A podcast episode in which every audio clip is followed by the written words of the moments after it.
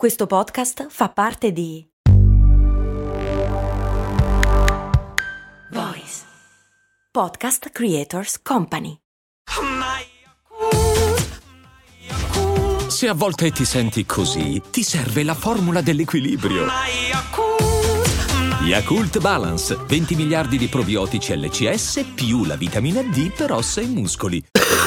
Scusate, sono stato. Scusate, sono stato un po' incostante in questi giorni a registrare cose molto umane. Me ne rendo conto e vi chiedo scusa. Ho il Covid, niente di grave, sono vaccinato e credo che sia la variante quella sfigata, Omicron. Però non sono stato particolarmente in forma, a parte un giorno di febbre alta, ma chi se ne frega. Oggi ho la voce da paperino, bene o male riesco a parlare un po' meglio e ce la facciamo. Adesso dovremmo tornare come prima e riportare in auge questo glorioso podcast che una volta era un daily e poi questa settimana non è stato proprio daily daily, ecco.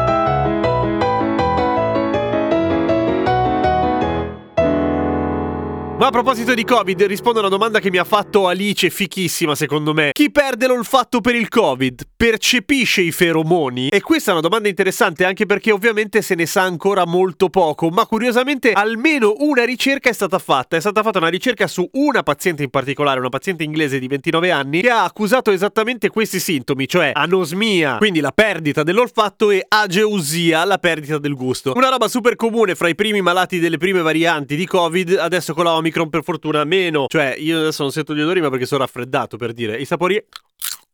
Sì. La cosa interessante di questo caso è che la paziente è stata l'unica a sottolineare in modo abbastanza evidente o a rendersi conto, a essere consapevole, insomma, di quello che era l'impatto dell'essere anosmica di colpo nei confronti della sua vita erotica, e cioè una totale, completa perdita del desiderio. Che c'entra, direte voi? C'entra di brutto, nel senso che soprattutto nelle donne la sfera erotica è molto meno legata che negli uomini alla visione, ma è molto più legata ai sensi che dipendono dai chemorecettori, quindi olfatto e gusto. In media, naturalmente, eh, non è un discorso individuale, in media è così. Passano di lì i feromoni o ferormoni, si dice in tutti e due i modi? Sì, certo che passa di di lì evidentemente e il fatto di non avere più contezza della quantità di feromoni o dell'odore del suo fidanzato come diceva lei era una completa perdita del desiderio ma non solo. Per quello che diceva lei addirittura una perdita dell'identità. Vedo il mondo ma è come se lo vedessi attraverso la nebbia. Una vera merda ovviamente. È assimilabile a quello che ci succede quando abbiamo il raffreddore? No ovviamente no. Anche perché la perdita dell'olfatto e del gusto legata al covid è una questione molto più profonda che non è l'infiammazione delle mucose è livello neurologico il punto. E infatti l'approccio che è stato usato per questa paziente è stato proprio quello della riabilitazione neurologica, vale a dire il dottore che l'aveva in cura, il medico che l'aveva in cura le ha dato tutta una serie di compiti che alla fine hanno funzionato per quanto sembrassero un tantino assurdi, soprattutto alla paziente.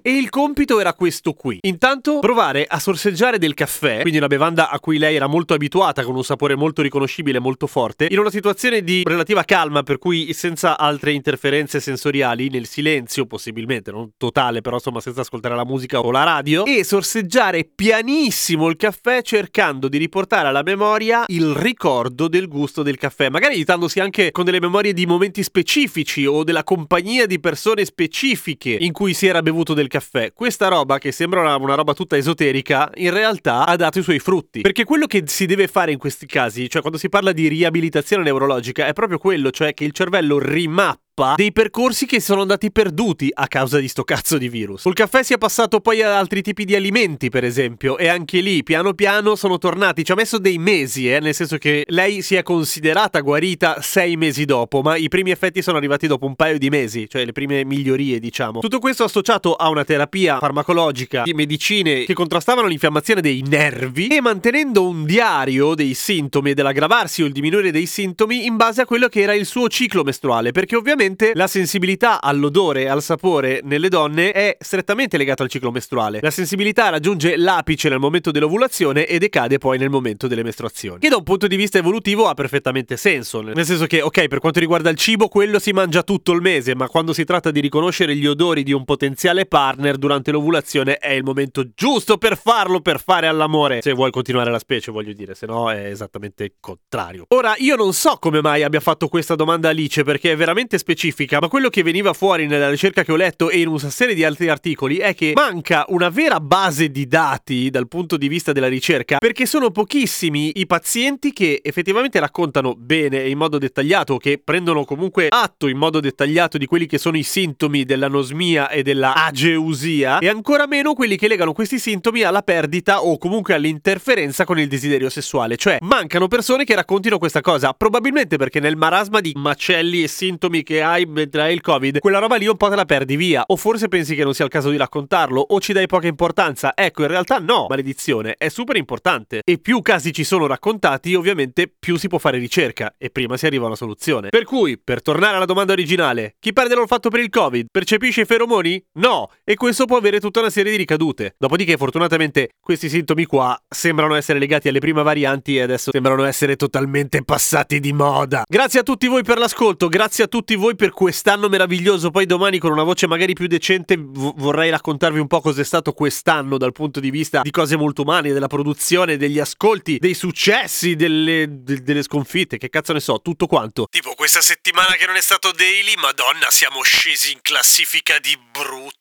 Eh, lo so, zio, adesso ci ripigliamo, dai, vai sereno. Domani ne parliamo bene con calma, con una voce migliore. Ecco, volevo dirvi una cosa che non, non vi ho detto, c'è una novità che ormai non è più una novità, però ve la dico lo stesso. Su Spotify è possibile finalmente votare il podcast che ascoltate, cioè va- valutarlo. Se, se, vi piace cose molto umane, lo ascoltate, magari a, a maggior ragione non siete patron perché insomma è un po' un casino, eccetera, ma volete in qualche modo contribuire, andate su Spotify e lasciate delle recensioni da paura. Valutate e fate valutare che così diffondiamo cose molto umane. Ci sentiamo domani per davvero. Seguitemi su Instagram, sono Radio Kesten. Un bacio a tutti di buon anno e a domani con cose molto umane. Anche da Ramon.